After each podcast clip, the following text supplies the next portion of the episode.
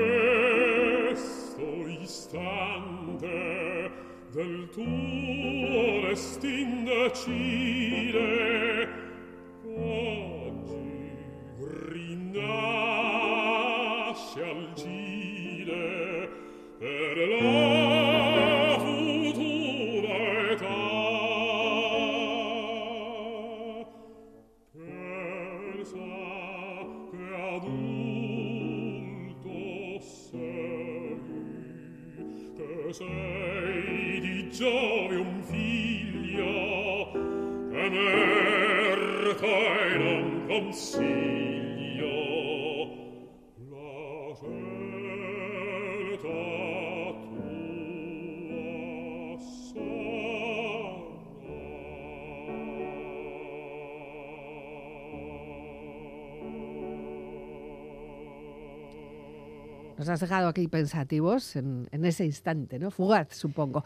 El romanticismo como movimiento, ¿en qué época nos tenemos que situar? Bueno, tenemos que pensar que, estamos en Europa, eh, siempre hablando de la música europea, y en un periodo, pues digamos, 1700 finales, 1800, eh, un montón de revoluciones, surgen las culturas nacionalistas y bueno, Eh, fue Beethoven quizás el que se le puede reconocer como, como persona que inició este movimiento del romanticismo. Mm. Y, y luego ya esto se fue desarrollando, como todo tenemos varias etapas y hoy un poco hemos venido a conocer estas distintas fases que tuvo el romanticismo en Europa. Ya, eh, es de todas formas es un movimiento que afectó a las artes, a la música, pero en general a, a todas las sí, artes, ¿no? Sí, sí. Eh, digamos que surgió quizás de, de, la literatura, por ejemplo, este movimiento que se llamaba eh, Sturm und Drang en alemán, mm. fue un poco como, como el inicio, ¿no?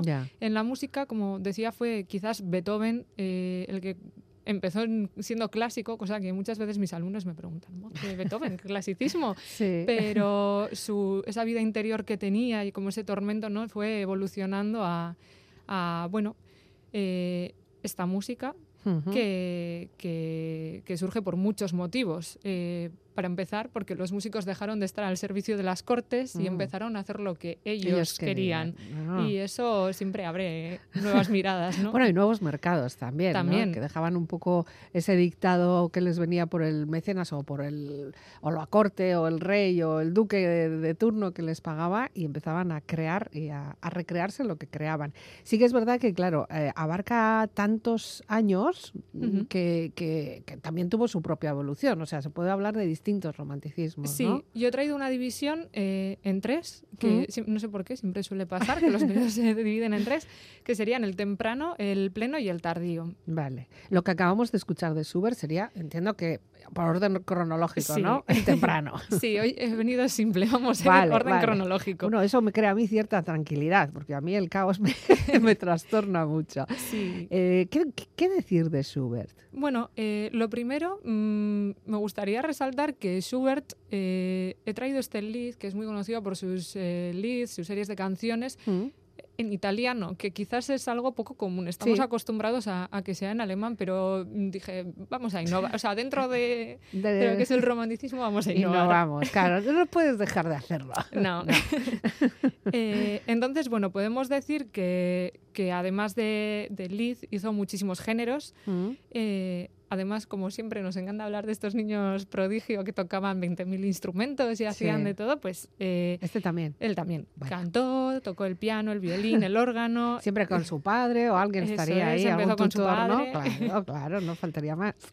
Sí, y compuso, pues creo que como cerca de 140 piezas, digamos. Eh, se interpretó su música por toda Viena y, y, bueno, qué decir, hoy en día se sigue interpretando por todo el mundo y debió ganar mucho dinero gracias a las editoriales. Estamos hablando ya en un periodo en el que la música se editaba porque mm, hubo un cambio, ya las clases sociales empezaron como a variar, surgió esta clase media alta que le Ujú. gustaba la música y la quería interpretar en su casa. Entonces a esas saber lo que harían. Ya, bueno, ese, Eso ese es otro menos, tema, ¿no? sí. Sí. Pero bueno, les gustaba reunirse para tocar el piano Mm. y, y cantar. Entonces estas piezas de pequeño formato pues tuvieron mucho, Mucho éxito. éxito. Sí. Antes decías 140 piezas, pero es que este hombre vivió muy poquito. Ya, eh, es que sí. la Nada, es que 30 y pocos, 30 y nada. sí, sí, sí. Yo he dicho 140 piezas eh, que compuso en que me he equivocado. Eso fue en un año cuando decidió que iba a empezar a dedicarse solo a componer. Han sido más de mil obras las que, ha escrito. O sea, que hacía una obra por día, casi. Eh, pues, sí, yo creo que estaba todo el día ahí encerrado trabajando. Qué cosas, qué cosas. Vale, vale. Y, eh, de- como te digo, yo creo que si nació en 1797 y falleció en 1828, nada, apenas llegó a los 30 y poquitos. Sí, eh, sí, este, este señor vivió muy poquito, pero, pero bueno, tuvo una vida muy, muy convulsa, digamos. Sí. Eh, murió, como les pasó a mucha gente de esta época, es por la sífilis. Bueno, no se sabe si por la enfermedad en sí o por el tratamiento que se daba con mercurio, que yo no Uf. sé si era lo mejor, pero ya, bueno. bueno, es lo que tendrían. Y, y bueno, también es un poco puente, ¿no? Porque todavía escribía de una manera clásica, pero ya buscaba unos timbres, eh, unas sonoridades que son un poquito más románticas. Ya. Este hombre, de todas formas, era un gran admirador de Beethoven también. Sí, ¿no? bueno, O sea, aquí era como su todos maestro, ¿no? beben unos de otros y, y las influencias se notan, yo creo. Bueno, pues él fue uno de los iniciadores, vamos a decir, ya lo situamos en el romanticismo, en el romanticismo temprano, pero claro, dio paso y también fijó las bases para el siguiente romanticismo, que ¿cómo se llama? Romanticismo pleno. Bueno, yo lo he denominado así. Ya, vale, vale, vale.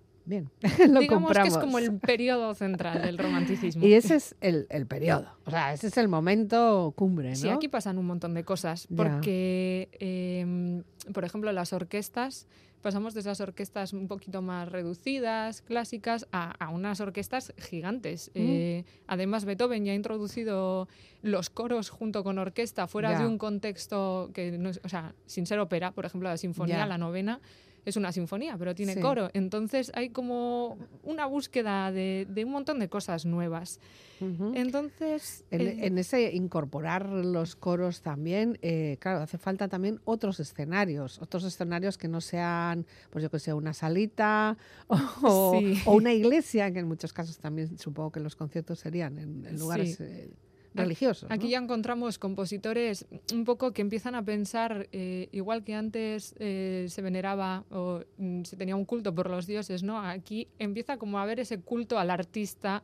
Entonces tenemos compositores, ya quizás hablaremos en otro momento de ellos, ¿no? Pero que escribían la música para teatros concretos en los que la atención tenía que estar plenamente puesta en la música, que es lo que se veneraba. O sea, ya ha pasado la hmm. música de estar al servicio de la gente a la gente a estar para eh, para que estuvieran callados, pero para que estuvieran callados, porque también antes en alguna otra ocasión nos has comentado como que en aquellos conciertos o encuentros la gente hacía de todo menos oír la música. Claro, eh, era un acto social al final y de repente tenemos esos auditorios gigantes, ¿no? Que seguimos teniendo hoy en día, que, que a veces escuchamos cosas que no corresponden eh, en un espacio tan grande, eh, pues esos auditorios gigantes que te imponen y, no te da... Hmm. No quieres ni hablar, ni comentar, no te atreves a respirar. Ni toser casi, todos ahí esperando a que, acabe la pieza para toser, ¿no? Eso es.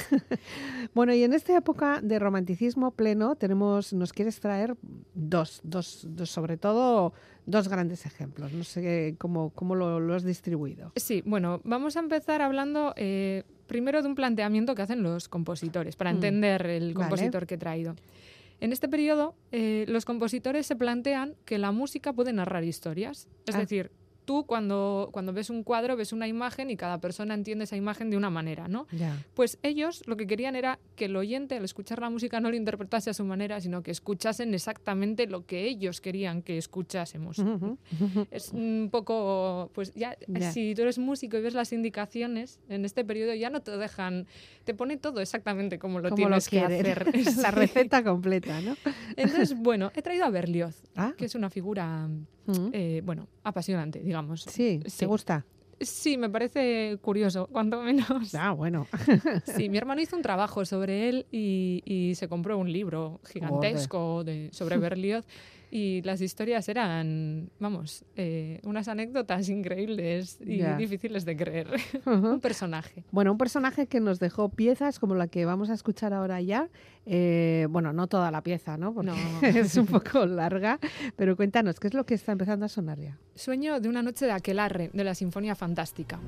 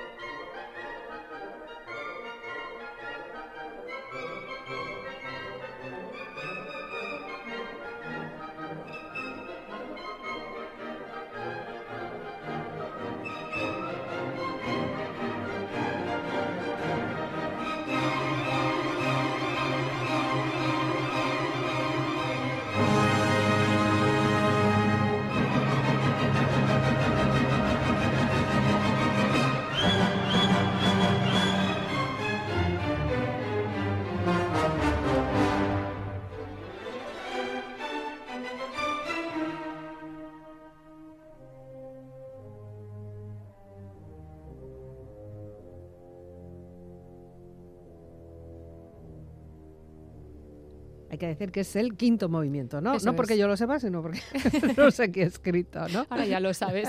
Ahora ya sé. Eh, vamos a ver, ¿qué, qué historias hay que contar de Berlioz? Berlioz. Bueno, eh, este hombre eh, escribió lo que se considera la, la Biblia de la orquestación, es decir, como un tratado en el que hablaba de, de- de cómo hacer una verdadera orquestación, ¿no? Como, sí. O sea, de orquesta, sonoridades. Hemos dicho que es una época de que se explotaban los sonidos, ¿no? Ujú. Y es curioso decir que, que a él lo mandaron a París a estudiar medicina, pero él llegó a París y decidió que era mucho más interesante ir a la ópera, Ya. estar con Es que, músicos. ¿En qué ciudad? Vamos, Ya. claro, lo mandas a París. ¿Qué esperas? Claro. Y al final dejó la carrera de medicina, Mm. mm, empezó a estudiar música en el conservatorio, tocaba la flauta y la Ah, guitarra. mira, compañero tuyo. Sí, colega. sí. sí. Y, y fue, fue ganando fama. Eh, Sí. poco a poco entiendo que en ese ambiente parisino de aquel tiempo, de los años 1800 y pico, mediados de 1800, eh, bueno, pues ah, había muchos contactos entre ellos, entre los músicos. Sí, eh, se reunían, tenían distintas, bueno, un poco como pasa, yo creo que ahora también, ¿no? Hay como Mm. reuniones de músicos y tengo que decir que, que su música se consideraba un poco radical.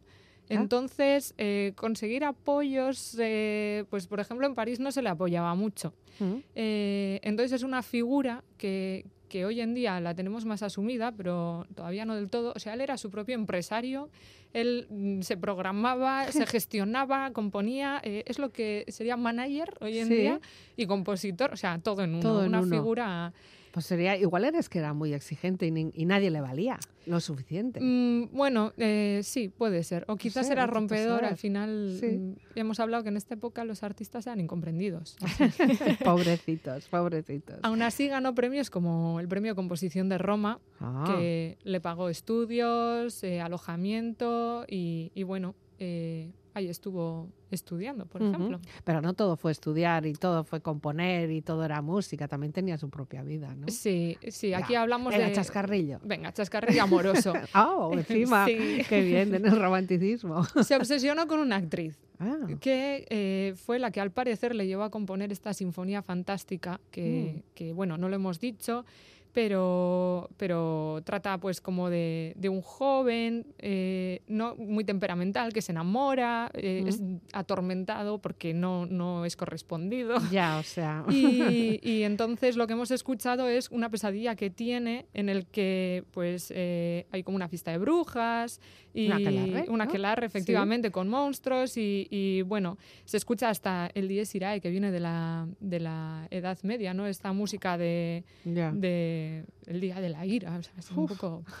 Y, y, bueno estaba muy relacionado con la muerte. Entonces eh, pues se piensa que quizás es una una pieza autobiográfica de esta historia de amor por la actriz que no, que no era correspondida, Mm. aunque eh, me parece que al final llegó a casarse con ella, Ah. mm, porque como ella le rechazó, se comprometió con una chica joven, que al final le abandonó por irse con un fabricante de pianos conocidos, eh, los pianos Pleyel, Ah, Total, que, que se casaron eh, la actriz y él, pero tampoco fue feliz porque ella debía ser alcohólica. Entonces, bueno, el matrimonio no duró mucho. eh, Oh. Nada. en fin, se Vale. volvió a casar estas vidas. Estas vidas atormentadas. Eso es. tormentosas. Bueno, seguramente sería lo normal, ¿no? Pasa que ahora parece que lo vemos como si todo tuviera que estar en orden y Sí. igual era el orden de entonces, también es verdad. Eh, consiguió, no sé, tener colegas, eh, porque claro, siendo tan especialito como me lo estás presentando, consiguió, no sé, entablar con, relaciones con otros músicos o con o lo que había Hombre, en aquel tiempo. Sí, yo Sí. me imagino que sí, claro. Bueno, bueno. No, sé. no voy a poner la mano en el fuego, pero... Sí. Bueno, bueno. Bueno, pues hemos escuchado ese trocito del sueño de una noche de aquelarre con ese protagonista en un, en un aquelarre un poco lioso. Es la Sinfonía Fantástica. Toda la pieza en sí merece la pena, ¿verdad? Sí, sí, sí, sí, Sí. Es una obra, vamos, de las de libro, o sea, de escuchar. De escuchar y de Sí. las que si quieres estudiar música o historia de la música, tienes que pasar por ella. sí, te va a caer seguro. en examen, ¿no? bueno, más características de este romanticismo pleno. Pues mira, como hemos hablado, eh, fue una época de, de revoluciones, entonces se despertó un poco la conciencia, lo que se llama conciencia nacional, ¿no? Y esto tuvo su reflejo en la música y en todas las artes, supongo, pero bueno, aquí estamos hablando estamos, de, estamos hablando de música de música. Entonces he traído mm, un ejemplo con, con danzas, que al final la danza eh, se necesita De música, ¿no? música, claro. Entonces tenemos algunos ejemplos que nos suenan. Estos nombres nos suenan, pero ver, bueno. La mazurca Vale. de Polonia, Vale. la polka de Checoslovaquia, Mm, bolero, habanera, tango, eh, qué decir, estas son muy conocidas, se relacionan con España, pero bueno. Luego el vals escocés, el vals vienés, bueno, Ya. el galop, el cancán, mm, o sea, una francés, o gran variedad. Estamos en Francia ya. Sí.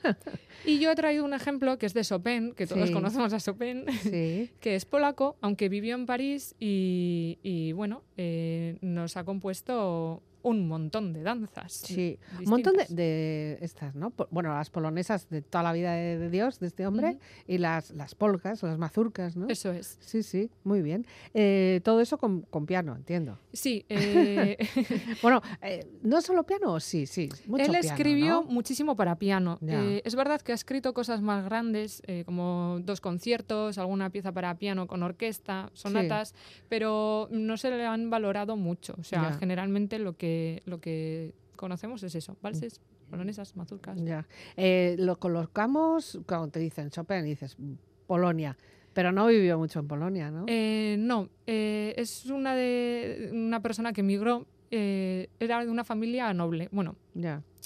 Nobles, pero que no tenían mucho dinero. o sea, bueno, este tipo de nobleza. Que, que, que ha ido para- a, a capa caída, ¿no? Para menos, sí. Eso es. Creo que su padre, de hecho, era profesor. Eh, la aristócrata era. Arist Ay, no, siempre lo digo mal. Aristócrata era su madre. Ya. Eh, y, y bueno, eh, este, este hombre, pues sí, fue a, a Francia, aunque nunca olvidó Polonia, de ahí todas Ya. Danzas. Y, y, bueno, ¿qué te puedo decir sobre él? Mm, Pues que emi- eh, bueno, su exilio fue debido a la Revolución Polaca de 1830 Ah, claro. y en Francia enseguida se dio a conocer como compositor, pianista y, y empezó a triunfar en los salones parisinos que estaban muy de... Eso también tenemos ahí, nuevo chascarrillo. sí. Era muy habitual dejarse ver, por lo menos dejarse ver, ¿no? En Sí. esos salones de grandes, Sí, no sé, eh, intelectuales. Sí, ahí coincidió con, con algunos como, mira, Berlioz, Ah, mira. que antes hemos estado hablando. Mm. Y, y, bueno, conoció a- a- al gran amor de su vida, eh, que todos hemos oído hablar de esta relación, que era George Sand, Mm, una escritora. Y, y bueno, eh, creo que finalmente se separaron, pero... pero ¿Entonces ¿Dónde estuvieron? Estuvieron viviendo sí, en Mallorca. en Mallorca, también, ¿no? sí. Yo este verano estuve ahí viendo Ah, la zona donde estuvieron. Se Además, era todo un escándalo porque esta mujer iba vestida con pantalones, fumaba, debía de ser ya. Sí, sí, muy rompedora.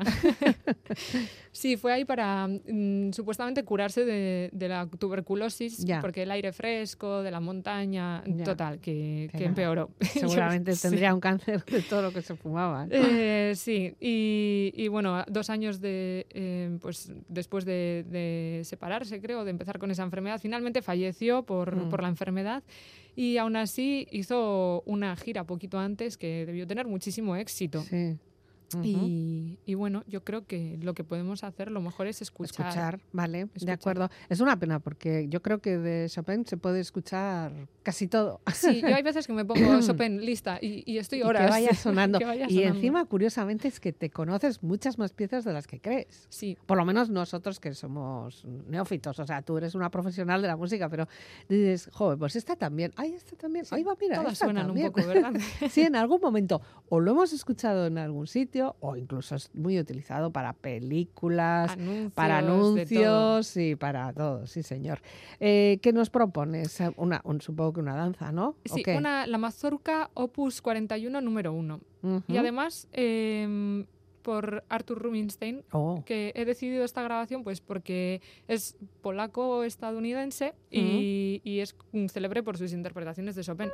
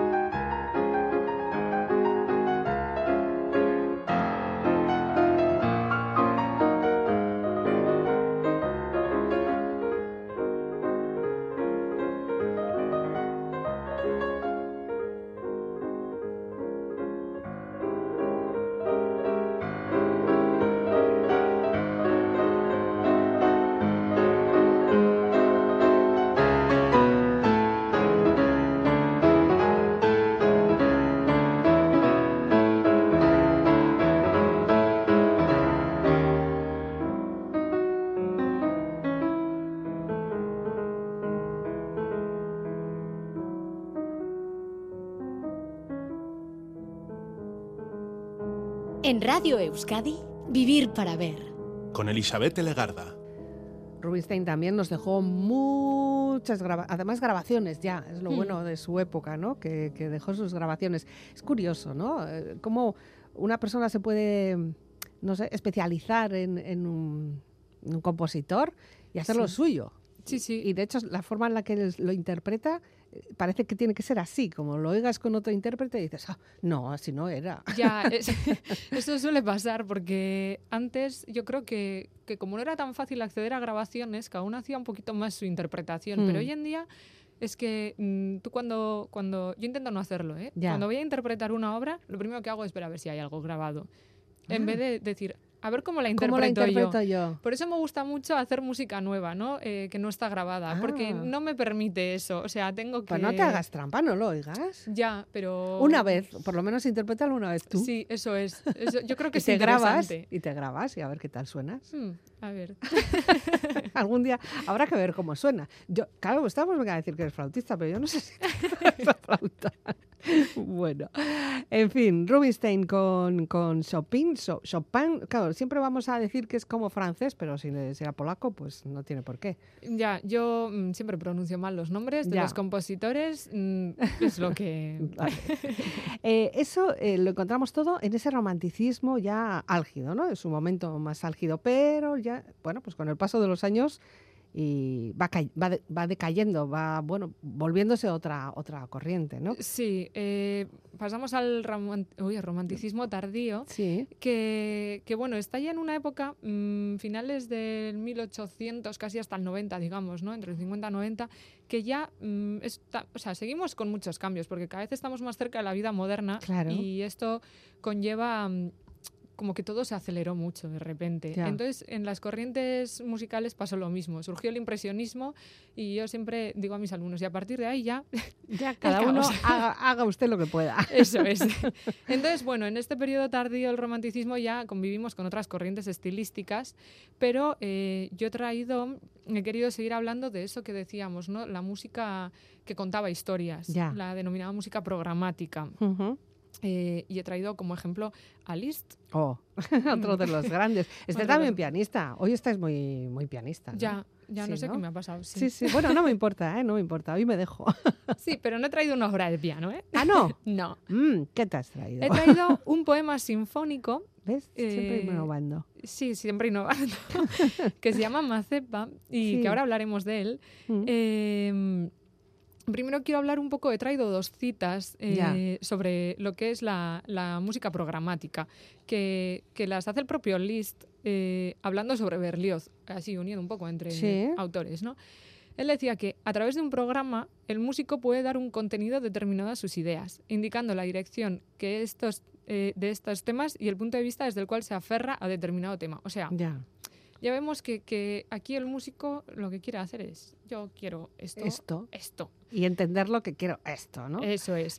Y también esta que dice que la música pura e instrumental no comunica más que una eh, expresión abstracta del sentimiento humano universal, mientras que la música programática nos va a comunicar concretamente, ¿Mm? eh, bueno, los caracteres, bueno, lo que quieren. Pero decir. entonces, esta música programática que tú dices, eh, ¿qué, qué es exactamente? Pues es una música que se escribe para contar una historia. Por Ah, ejemplo, vale, este bien. poema sinfónico está basado en un poema eh, real. un poema, poema. Poema, De un- poema. De un, poeta. Eso es, Mm, sí. entonces lo le pone música y entonces nos cuenta todo el desarrollo de esa historia. Es un poco lo que luego en, en cine Pero acaba sin, sin ser cantado. no, sin ser cantado. Vale, vale. Esto es música sinfónica. Ujú. Es lo que en cine pasa, ¿no? Cuando aparece un personaje y siempre le ponen la misma música y entonces tú Mm. escuchas esa música y ya sabes asocias, que ya. es. Pues yo creo que surge un poco de aquí, Ya, así entre nosotros. Ujú. Bueno, para que no nos enganchemos a otras historias o, o nos dejemos, no sé, eh, no sé, pero es como demasiado marcar, ¿no? Uf, y esto va luego a peor en el siglo XX. Peor todavía. bueno, peor es una manera de decirlo. sí, Tiene sí, que haber de todo. Yo creo que una vez que escuches este poema sinfónico te, va a gustar. La historia es fantástica. A ver, desde luego. cuéntanos para que vayamos sabiendo qué tenemos que escuchar. Bien, eh, vamos a escuchar eh, este poema que, que está basado en, bueno, en, Víctor Hugo, yo creo que hemos hablado de él en Sí. Los Miserables, en otro Sí. programa. Bueno, también es un romántico este hombre, también, ¿no? Es- sí, pues Sí, todos ahí se admiran unos a otros. Vale. Total, este poema está incluido en una colección que se llama Orientales y que habla de, bueno, habla, eh, él tenía como una admiración, ves, siempre admirando a otras Ya. personas, a Lord Byron, Hombre. eh, un revolucionario y poeta del movimiento romántico. Sí, sí. Eh, total, que este poema sinfónico lo que narra es la aventura de un joven que tiene relaciones con una dama de la nobleza. Pero claro, eh, esta dama está casada, entonces el marido cuando se entera pues no le sienta muy bien. Y lo que hace es atar a este joven a un caballo salvaje, le ata desnudo y lo Oh. manda a galopar. Venga. Eh, ¿Qué pasa? Que, que es- esta historia es fantástica, porque lo que pasa es que el caballo se cansa antes que el jinete. Y entonces al jinete lo acaba rescatando una banda de cosacos que deciden nombrarle su jefe. Entonces es como una historia, a mí me parece como, como maravillosa, ¿no? Ya, el ya. concepto es... Bueno, Bueno, esto escrito todo por Lord, Lord Byron, claro. sí, Sí, sí, es- se supone. sí, Vale. se Y ahora hay que escucharlo, claro. Eso es. Vamos a escucharlo y luego hablamos sobre el sí, sí, por favor.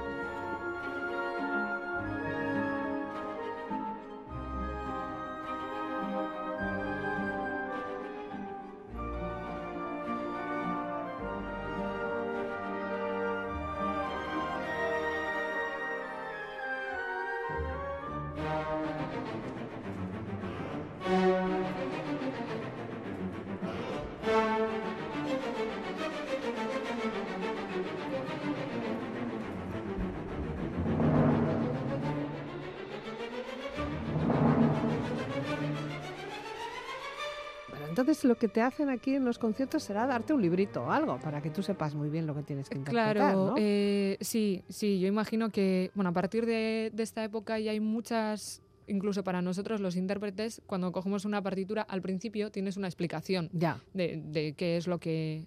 Lo que Instrucciones cuenta. de uso.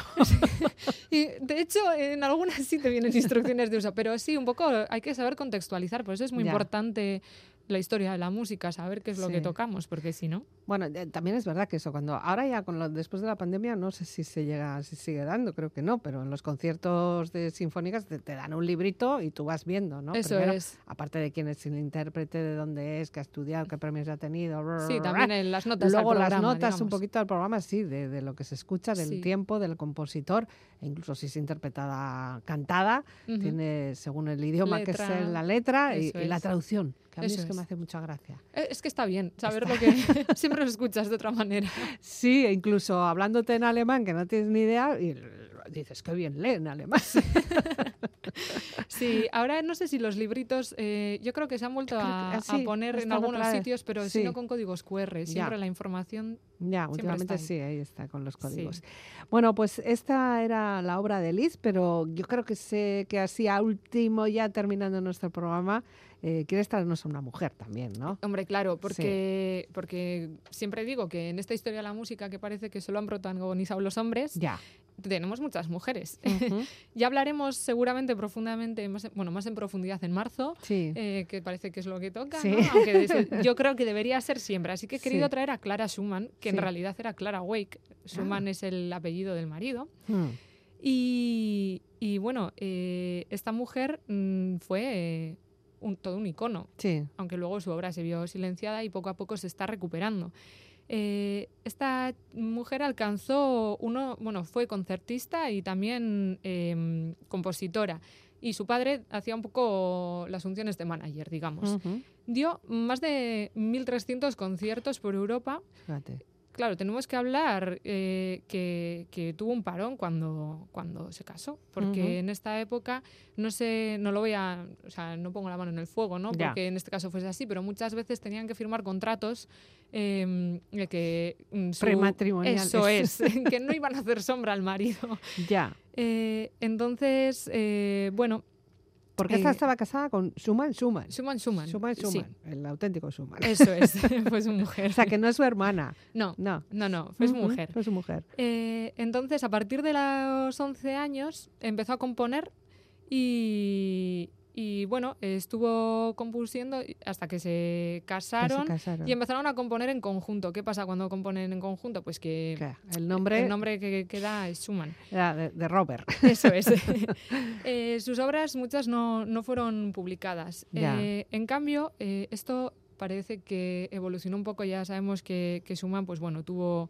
Eh, hay un, un final un poco trágico, como no. Ujú. Eh, y, y ella, pues cuando conoció a Brahms, empezó a, a componer eh, un conjunto de variaciones, bueno, como que se volvió a poner manos a la obra. Ya. Y los siguientes 43 años de su vida mm, solamente estuvo haciendo transcripciones al piano de obras de, de Schumann y de Brahms. Vaya. Eh, claro. Bueno, era una manera también de estar en contacto, ¿no? Ahí. Sí, sí, pero, pero bueno, eh, lo que pasó fue que mucha de la música que escribió ella nunca ha sido interpretada, o sea, se dejó de interpretar, se quedó ahí abandonada. Ya.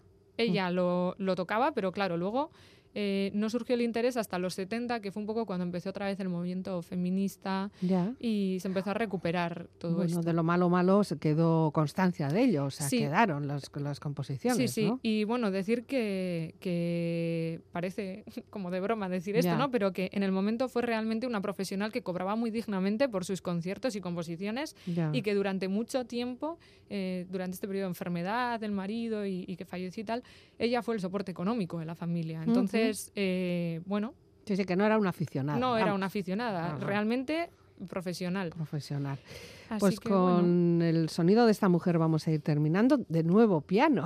sí, un concierto para piano y orquesta eh, Sí. en la menor el primer movimiento. El primer ¿eh? movimiento. El primer movimiento para que sea el último en este programa de Vivir para Ver en Radio Euskadi hoy. Eh, muchísimas gracias un mes más, Natalia. Un ti, placer. Cuídate mucho, que sé sé que estás estudiando mucho, ¿no? Uf, sí. Esta temporada ha tocado. Pues nada, ánimo, dale fuerte. Gracias. Agur. Agur.